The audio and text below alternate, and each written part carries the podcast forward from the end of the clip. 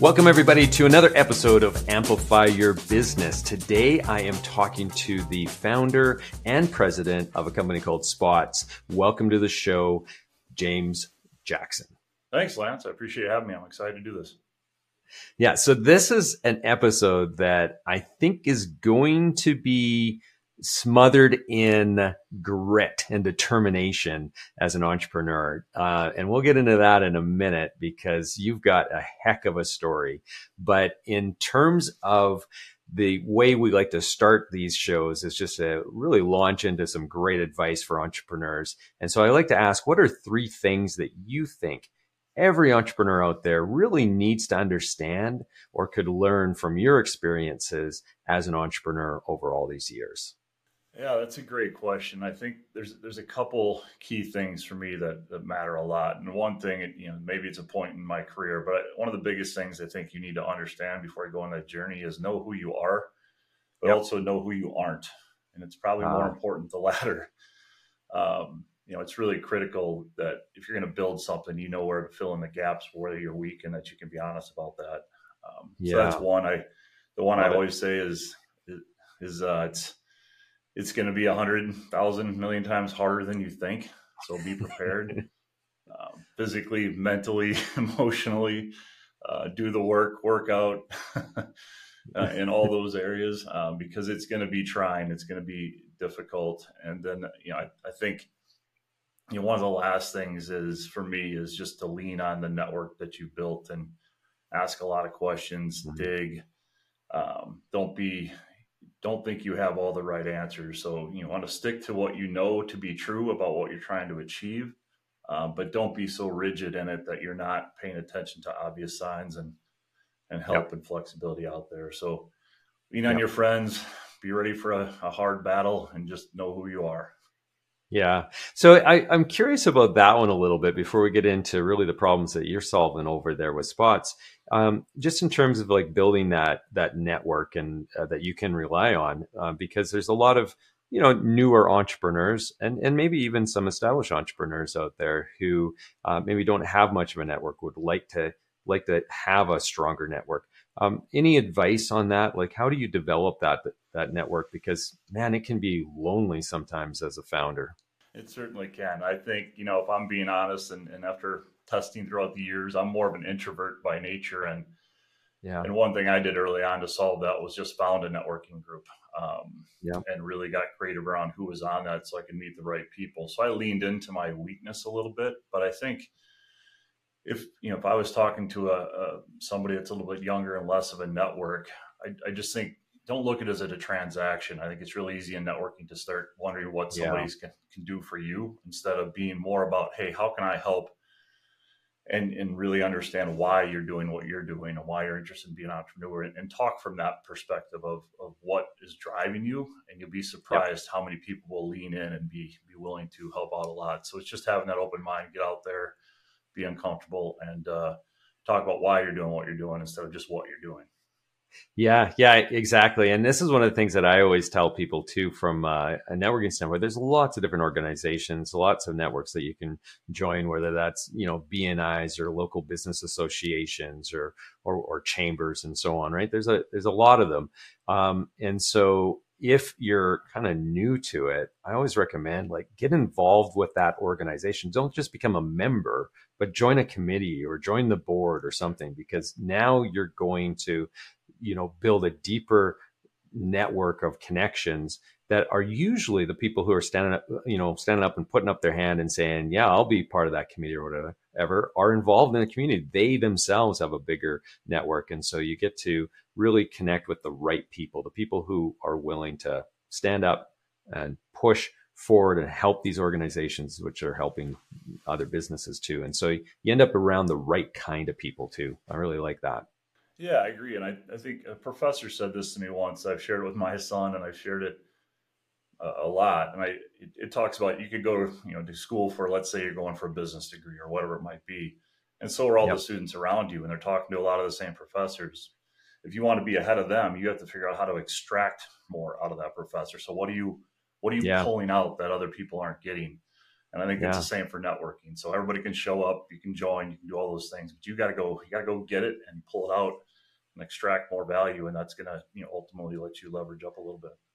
That's such a great piece of advice. I've never heard that before, but that is so, so mm-hmm. true, isn't it? And it's the same thing with regard to the mentors or the people that you have within your network. And what goes back to what you were talking about is don't be afraid to ask the questions and dig a little bit deeper um, because most people are there willing to help, willing to give advice, right? And you know, it's not you, you might not be advice that you're going to actually use. You might not completely agree with it, but it gives you a different perspective at the very least, um, and an, something to think about and to stimulate, you know, your thinking as you're trying to, uh, you know, resolve whatever problem or issue that you might be having.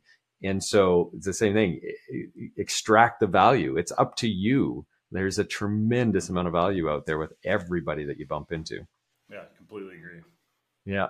Okay. So enough about that. That's not what we're here to talk about networking. We're here to talk a little bit about your business and some of the things that you're trying to solve, and then also your journey, which I want to get into your story in a minute. But first, what is it that Spotz is doing? What problem are you trying to solve? Tell us a little bit about the company. Great question. So, I mean, we, we kind of focus on three key areas. I mean, Spotz in its simplest form, if I were just kind of throw it out in a quick elevator, it's it's easy to understand, and there's a lot of cliches around the Airbnb of whatever, but it's it's sort of true in our our space. We are a lot like Airbnb, but for all the non-overnight stay community spaces, whether it's a, a large sports complex, an event venue, down to the back room of your favorite coffee shop, a cool driveway, backyard. We don't really care what the space looks like. We our tagline is the place for any space. Mm-hmm. And the mm-hmm. problem we're really solving is there's three three big issues. Number one, in most cases, there's just no awareness of all the amazing spaces that could be rentable around us. Yeah, um, you know, you get a, a, place the size of Madison, Wisconsin, nobody would know that the parks department alone, not recreation, just parks, has 700 rentable spaces.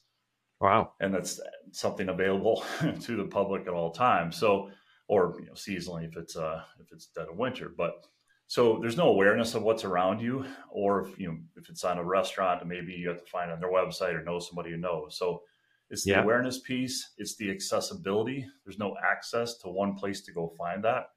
You know, search for what you want, maybe get creative about you know what you're looking to do if you're in Wisconsin in the dead of winter and you want to get, you know, solve some cabin fever with your kids, like what are some creative ideas or things that you could go do and look for? So awareness, access, and then finally, hosts need to have some tools to do that. You know, especially in a post-pandemic era, era they need to understand who's going to be in my space. What are you trying to accomplish? How many yep. people? Are there any amenities or things that you need? So, really need the tools to be able to manage that effectively. So, we solve those three things and try to do it in a really flexible and fun way, but also very careful about how we go to market to kind of build those communities. But that's what Spotz solves. We try to solve those problems and, and, and just do it in a way that's really accessible to to all, and uh, be very careful about how we we go market to market and do that. I absolutely fascinated by this business because it is truly something that's needed, uh, no question about it. So, our business, um, and then also some of the organizations that I'm involved with, are often in need of different kinds of spaces that we want to rent. And so, um, like you said, it's just you don't know where to turn to for that. And so when I'm looking for, you know, a, a place to stay in a city that I uh, am going to be visiting, yeah, there's Airbnb, there's VRBO, and there's hotels.com. You know, those are kind of my three that that pretty pretty centralized. They really hmm. bring together a lot of the properties that I might be interested in, really slick and easy. But when it comes to other kinds of spaces, it's a hodgepodge out there of trying to figure out, okay, well, where is that reservation? platform and then it's a, such an ordeal oftentimes because it's you're just sending emails back and forth as opposed to having everything centralized the information i could fill out everything they can get back to me with an accurate quote um, availability uh, all of those kinds of things are just such a nightmare when you're trying to rent other kinds of venues so this is I, I see the need completely yeah, we're we're excited about it. I think it's you know it's a simple business in some respects, but how you attack the market is pretty critical. Um, and yeah, yeah, you're you're ta- you hit it on the head on a lot of the resources. I talked to a friend who had thousand. Uh, he was, his daughter was one of a thousand teenage girls in Minneapolis for a dance recital, and he he was saying if I just had a little room where I could rent inexpensively for her to practice, that wasn't in a hallway or somewhere for her to build her confidence. You know, th- those are things that could be really easily handled if there was just a means or a way to do that. Yep. it doesn't have to be expensive. We go to the typical things we think in a hotel or all that, and there's no, you know, that could be expensive. There's no real price transparency, um, and there's just a lot of great venues, especially even locally. If you're trying to think and buy local, yeah, it's just knowing what's out there, and and we don't always know about the cool back rooms or basements or things like that that could be you know really exciting or a unique venue to hold a rehearsal dinner or a birthday party, whatever it might be. Well, and for a lot of these organizations who have some infrastructure that is sitting empty most of the time, right? Uh, that they're still heating, they're still running the power to, they're still doing all those things. If they can extract a little bit of revenue that's going to offset those costs, I mean, that can make a big difference to different organizations. And one of the ones that comes to mind that I was just recently in here in Edmonton was um, there's a lawn bowling facility. They have an incredible um, you know, outdoor space, but the incredible indoor space too, that just sits empty all winter long. And that would be again like just an ideal thing where every if, if people understood what the space was and could actually figure out a way to mm-hmm. rent it easily it, they'd be booked up solid. But the absence of understanding that or knowing that it's there and the transparency of that is limiting that. Now let's get into that though a little bit in terms of like for this business mm-hmm you're really needing to build both sides of the market at the same time, right? You need the supply in terms of the venues, in terms of the spaces, um, before you can rent anything out. Um, but uh, it's tough, I would imagine, to try to get everybody to sign up there um, when you don't have the audience yet who's booking, right? So the value proposition for them is kind of pushed into the future. Sometimes it's like, yeah, yeah, yeah, I'm going to get people you know, who are going to be interested in your space, they're going to be coming. But first, I need to get you loaded into the system. So, talk to me a little bit about that and the challenges that come with building both at the same time. Yeah, it's that's a great, you know, you, you hit nail on the head there, and that's exactly how we have to think about it. I it's really easy to you know having been in business a while and you have a network and you could you could you know start shouting about your company from the mountaintops but we have to be you know pretty strategic in how we do that. So we choose our communities very carefully the ones that are vibrant there's have unique venues and and when you're the place for any space your ideal customer profiles which a lot of the tech world's built around is massive. And massive, i think that's yeah. why a lot of people don't go after this. So we really have to narrow that down to what makes sense to build that community feel. And always yeah. at like the core of our DNA thinking about we want to leave a community a Spotz community feeling good when we when we're gone. So we want to build that sense of community and that closeness first. Um, I shouldn't say when we're gone but when we're moving to launch the next community. So we really don't talk about a lot and we really don't focus on anything but the host. And we do it in a hat in hand sort of matter and say hey you know we're we're not charging you up front, uh, but we're going to spend a lot of marketing dollars in your area to attract attention to you, something you usually pay for up front. So, you know, yep. here's how we operate. Here's what it's like being part of the Spotz community. Sign on, build out your profiles, make yourself look really good, and be ready. Right, your worst case scenario is you're going to have ten minutes, or I'm sorry, ten minutes of your time could be burnt, and you don't get any rentals. like that's your worst case. Uh, best case, you start getting leads that you didn't have to put a whole lot of effort into and you don't have to decide right away right? I mean people request that booking. You can communicate back and forth and figure out it's the right fit for you. So that is a challenge but we have an internal metric of what number of spaces. We monetize spaces. We don't necessarily worry about how many hosts we have because a host could have 700 spaces or one. Uh, but we we have kind of a, a number that we shoot to in a market where we get to a certain um, you know 100 or 200 spaces before we start marketing to end users and saying hey come look at the app. There's some really cool spaces for you to look at. And then we try yeah. to get to a certain critical mass within each community before we we shift that to more digital marketing and move on to the next. But but it's really that ratcheting up of making sure you have a blend of the right spaces. And the reason it's not a set number is because if i had you know we landed a customer that had you know maybe it was a parks and rec and they had a lot of parks facilities you know that's not really a, a, good mix or variety for the end user. So we want some different creative things, whether it be meeting space, event space, athletic fields, so that they have a, a variety to look at um, until we feel like we've got that critical mass. And then a little bit of the eating your own dog food, so to speak. You know, when we get to a certain stage, and then we'll host a Spotz party and a rental on our platform for those hosts to kind of gather and share information and and you know really come up with some best practices. It also helps us find our local area champions and could be a, a feeder program for future employees as well. So this is all a little we're a little early than a, than a lot of that, but that's kind of the, the general idea of how we go to market, and then the, the stories that we want to tell. And the last thing I'll say to that is the cool part is is just the stories, right? I mean, we will have yeah. access to some really unique ideas and things that are going on, and and be able to showcase some pretty interesting, um, you know, events and things like that that kind of spur people's creativity and just telling the stories of what goes on in local communities. That's that's pretty exciting to me. I think that'll be fun. Yeah, totally. Right. It's about uh, really, really allowing those communities uh, to have collisions, I think, amongst the individuals a little bit more than what they typically would, because now you're really encouraging gatherings as well, which is just such a powerful thing, especially post pandemic. Um, I mean, that's hmm. one of the things that I know every downtown for sure across, well, around the world, I'm sure is, uh, is really struggling with. And it's okay. How do we create those, bring those people back and create community again in those open spaces and and and whatnot. So you're you're part of that solution.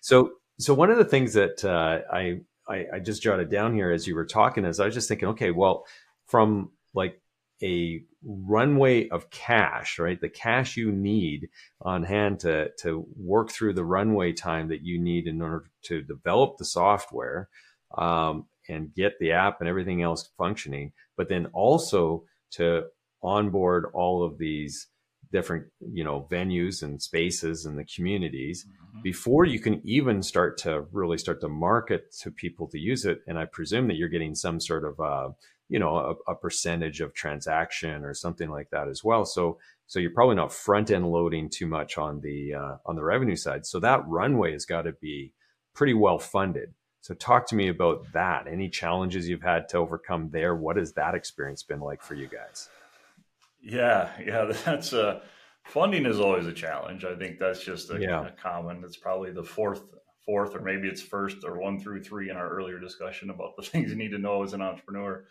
Yeah, um, it, it's it does. However, I, I think there's some advantages to probably both where we are located in the country initially. I mean, being a Midwest company, yeah, I've had the fortune of my career taking me all over, but you know, we just we do things a little bit more efficiently. I mean, I've had things from big teams to small, and there's ways to go about this business in a really efficient manner to build up that host side and be strategic about the cost. So we haven't raised as much as probably a lot of companies to get to our stage. I mean, we have a product in the market and, and do have revenue. We are in a second funding round. It, it doesn't require a massive amount um, if you're strategic about how you launch communities, but it is an upfront spend.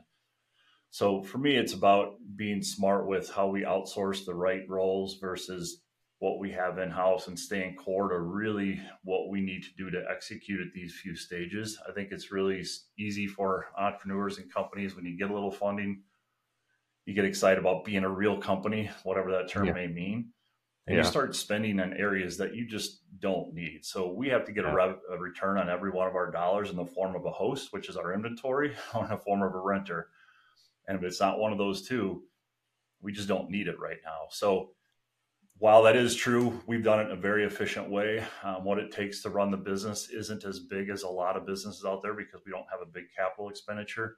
Our software is built, so now it's about enhancements and making it better and and really timing that right ratcheting to where it's built and it'll, it'll appear a little bit more for the host versus when it starts to turn and feel a little bit more for the end user and, and finding spaces. So working through those things right now. We're pretty honest about where we are in the market.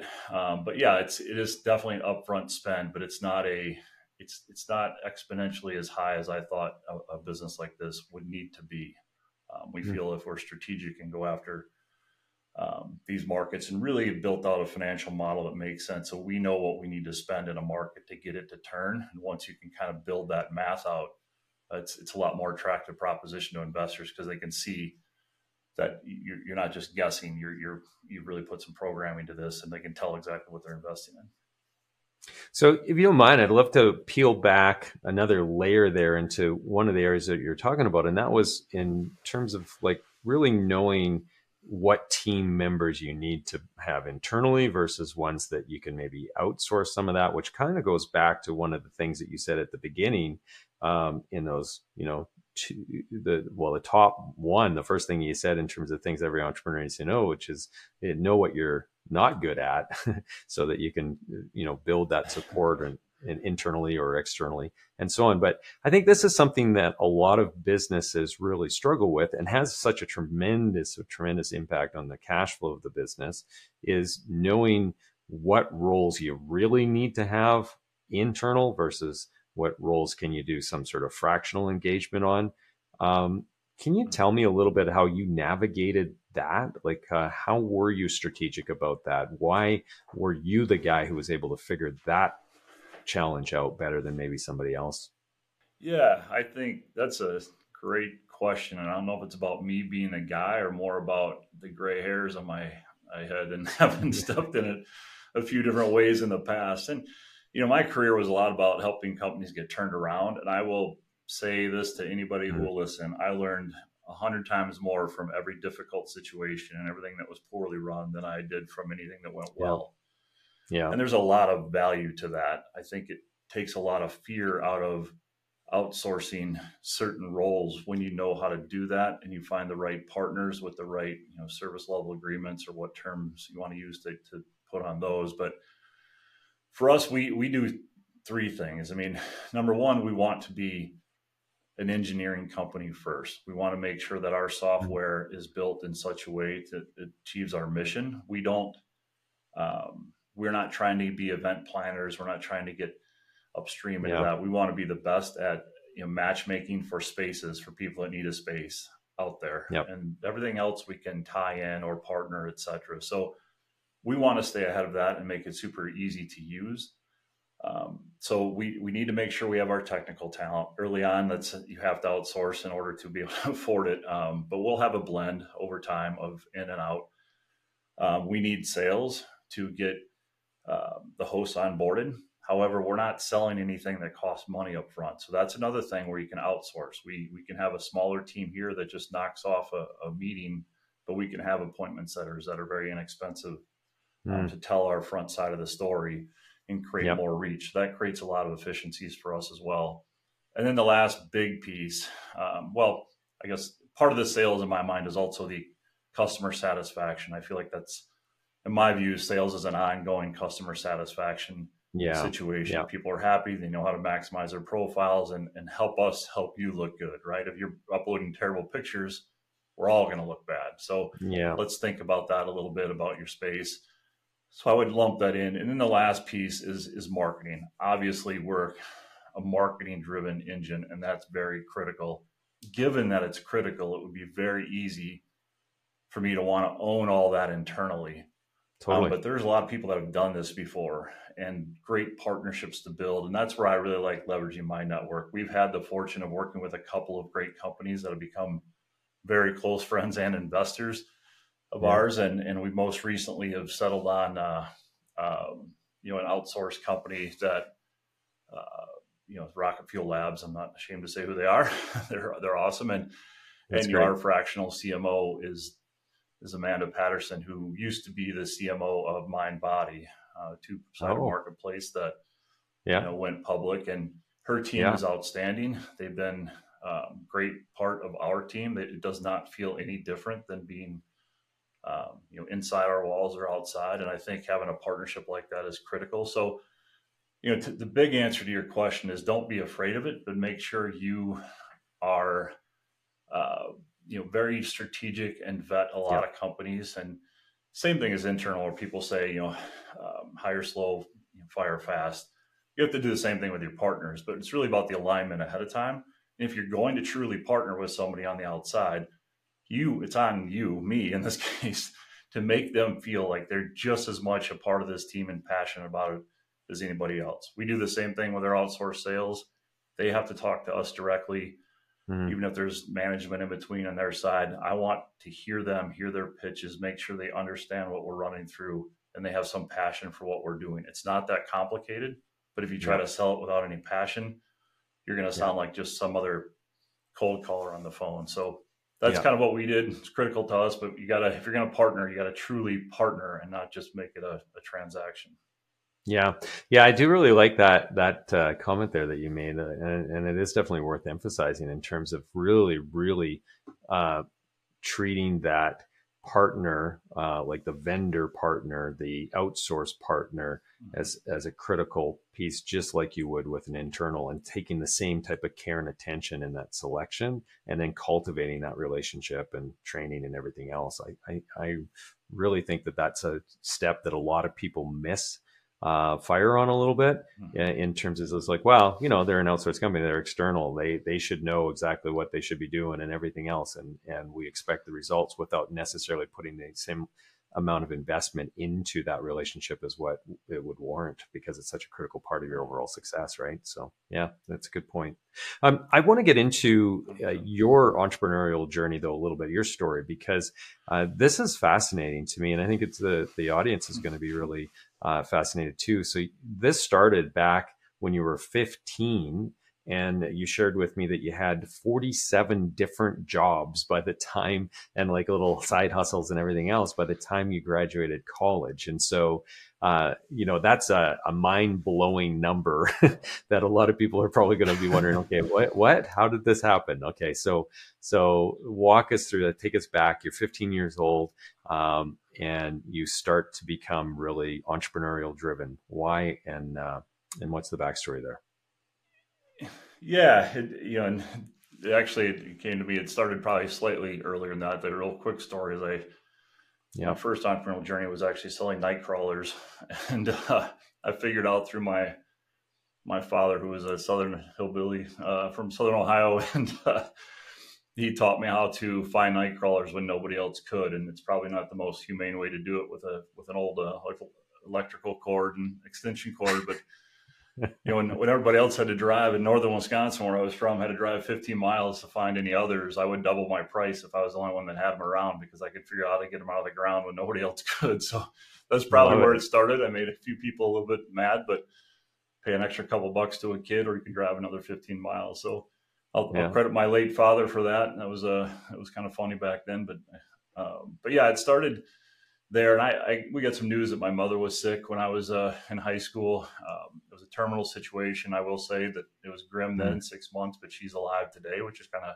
amazing. Wow. And uh, yeah, um, so just to cover on that piece, but but we, you know, they had split up, and it was up to me to kind of be the breadwinner. Um, so yeah, I just had to figure it out. I started you know, found had some good friends that had a building company. I started swinging a hammer and building houses and and just leaned into the work side of things. I sprayed yeah. ginseng gardens because that had good pay. You had to get certified for, for that. I I, uh, I, probably shouldn't say this, but I faked the CDL to drive a cement truck because they were paying well for a while. And uh, you, you, name it, trimming Christmas trees. I worked at a, I, I was an operator for backhoe and bulldozers and and uh, just anybody that needed work to be done and just built a reputation around. I would just work really hard and and get things done. So there was odd jobs and people were throwing cash around. I was the first one to to show up, and it carried through college. I I tried to go. I went. I didn't say I tried. I went to school for business and played some basketball there too. But even around that, I built houses and bartend and whatever whatever thing you could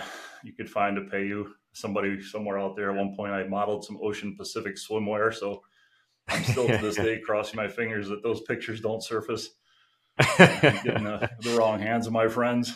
yeah, it's you know you, you do it, you do what you have to do until you can do what you want to do, and I think that that mentality just you know it's it's no pat on my back. It's just something. I, mean, I was the one going through it, so it's the help my family needed, my mom needed, and uh, you know we just dug in and did it. And you know, I'm I'm better for it today. I've, I've learned a lot. I know a lot about or a little about a lot of things probably, um, but it's uh, it certainly has fueled my fire to to deliver on on something a little bit bigger. And I'm pretty excited about what we can do for communities now. And I look at our business now as there, there's just goodness all the way around. There's nothing we do that's negative for anybody, and that goes core to how I grew up. So. Uh, yeah, it's a long story. It's a crazy story. It's one I don't tell very often, but I, uh, I'm I'm very fortunate for some of those things. Yeah, and and I at the very beginning I, I introed the episode saying that this was going to be you know one dripped in in uh, grit and determination, and so um, talk to me a little bit about that, like mindset, like how does how how did that come? I mean, obviously out of necessity a bit, but how do you sustain that? Um, and any advice that you would maybe give other entrepreneurs who are bumping into challenges? I mean, you've had a life of of getting through those, like just through sheer determination. Um, but uh, so it's all second nature for you. But somebody, what kind of advice would you give them if they're bumping into things where it's just like, man, this is life is getting to me? Yeah, I mean that's a good question. Like for me, I, I go back to you know how bad can it be, right? I mean, whatever I deal with in a day today, how bad can it be? And yeah, you know, it, there's a story that you know I remember all the time because you know, we, we had an alarm on our septic system, right? That would, when it would go off, that thing needed to be emptied. And we're in the middle of the woods. And if you don't have a lot of money, you can't really afford to have a truck come take care of that. So you're, you're packing up and rigging a situation and 200 foot hose in the middle of the night to handle that. I just remember being, yeah, I hated that sound, right? The sound of that alarm was the worst for me because I don't care how tough people like to think they are. I mean, I'm I'm six six. I'm a big dude. Yeah, people think you're tough, and you don't want to walk outside in the woods in the middle of the night and do something like that. That's still yeah, yeah, freaky. Yeah. So, you know, and then my watching my mom when she's sick and taking care of that, and knowing that okay, they said six months. It's six months and one day, or ten days, or twenty days. So for me, it's it's just having that perspective of like how bad is it really? What you might be dealing with now, because mm-hmm. there's definitely worse, and there's other people that are dealing with worse and what did you do in those moments? Like, how did you find the courage to do it? Or was it even courage? Or did you just say, hey, this is just the, the task that I need to accomplish? And my little way to keep myself grounded now is I like to hike and climb mountains. And I usually do it by myself, but I, it's, it, it, for me, it's a lot like entrepreneurship in that the only way to get to those views and see that is just one step at a time. You take some yeah. breaks, the past not how you always see it. There's a lot of false summits along the way that are super annoying if you never hiked in certain areas before, but it's that same yeah. kind of thing. You just got to stick with it, and it's always going to be worth it. So yeah. I mean, sometimes you can't be foolish, and you know you need to turn around if, if something's just not right. But I just think it's the perspective around take your experiences. How bad can it be? Lean on your resources, and just really figure out where you're the strongest. And for me, it's when I've been backed in a corner and I've had to come up with a way I've always been able to do that, and that gives me a great sense of comfort when things get tough. Yep, trust in yourself, trust in your ability to overcome, right? And uh, and like you said, the what you perceive right now to be an unbearable challenge, life has a funny way of helping you get through that, and then giving you another one at the other end of that that is like, oh my god, now this is a challenge, right? So right. so in the rear view mirror all of these challenges kind of pale in comparison to the thing that you're dealing with in the moment that you're in right now, but you know you're going to get through it. Um, just determination, right, grit, right. Um, one step at a time. Yeah, love it. Okay, so now if you were to go be able to send a letter back in time to your younger entrepreneurial self, so your 15 year old night crawling uh, entrepreneur that you were, uh, what what would you tell yourself? What would be in that letter? Yeah, I, I, I that's a tough one in a lot of ways. But if I were to go back and do that now, I, I just think I would have encouraged myself to leap a little bit sooner.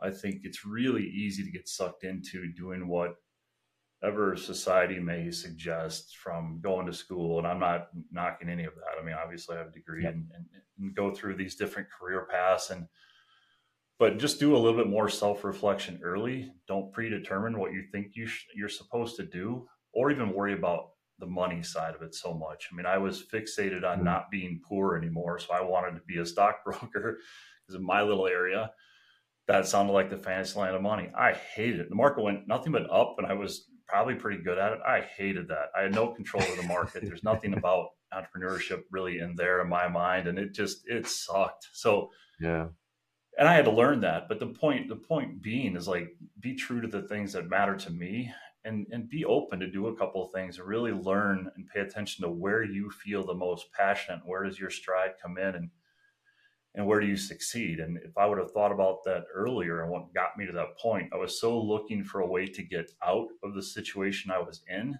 that I wasn't understanding how valuable the situation was to the abilities it would give me sooner, probably than most, to be successful in entrepreneurship or whatever area you may choose. So that's tough to ask of a young kid. So it's easy to go back and, and look yeah. at. But I just think it's really easy to be stubborn when you're young and instead of open minded about what all is potentially out there.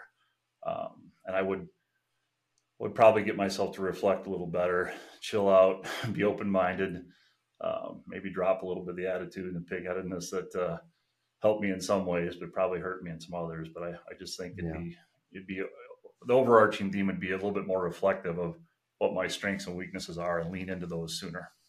Yeah, yeah, yeah. It sounds like a great piece of advice. So now I know there's going to be people who are going to want to learn more about you, learn more about the business Spotz, as well as just connect. What's the best way uh, for people to do that?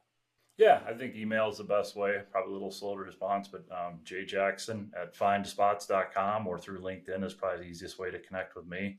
I think it's uh, Spotz Founder on LinkedIn and love to connect. I mean, we are we're aggressive about our growth. We're we're talking to a few different firms and, and some funding right now, so that's that's super important to us. But we are on the edge of some pretty exciting things, and and uh, love having conversations like this. I've shied away from a lot of them, probably for a lot of reasons, personal and professional. But um, yeah. This is the way you guys approach. It's been great. and I'm super excited to have this discussion. It's it's probably good for me too. But love to love to talk to people that can help advance what we're trying to do, and as we pick our next communities, and certainly um, really appreciate you know the way you approach this and what you guys are doing as well. Yeah. Well, thank you so much for spending the time with us today, James. Really appreciate you sharing your story. And for those of you who are listening, really enjoyed this episode, want to check out the other episodes, head over to amplifyyourbusiness.ca. That's where you're going to find the archive. And of course, you could search um, Amplify Your Business on your favorite podcasting platform. You're going to find us there as well.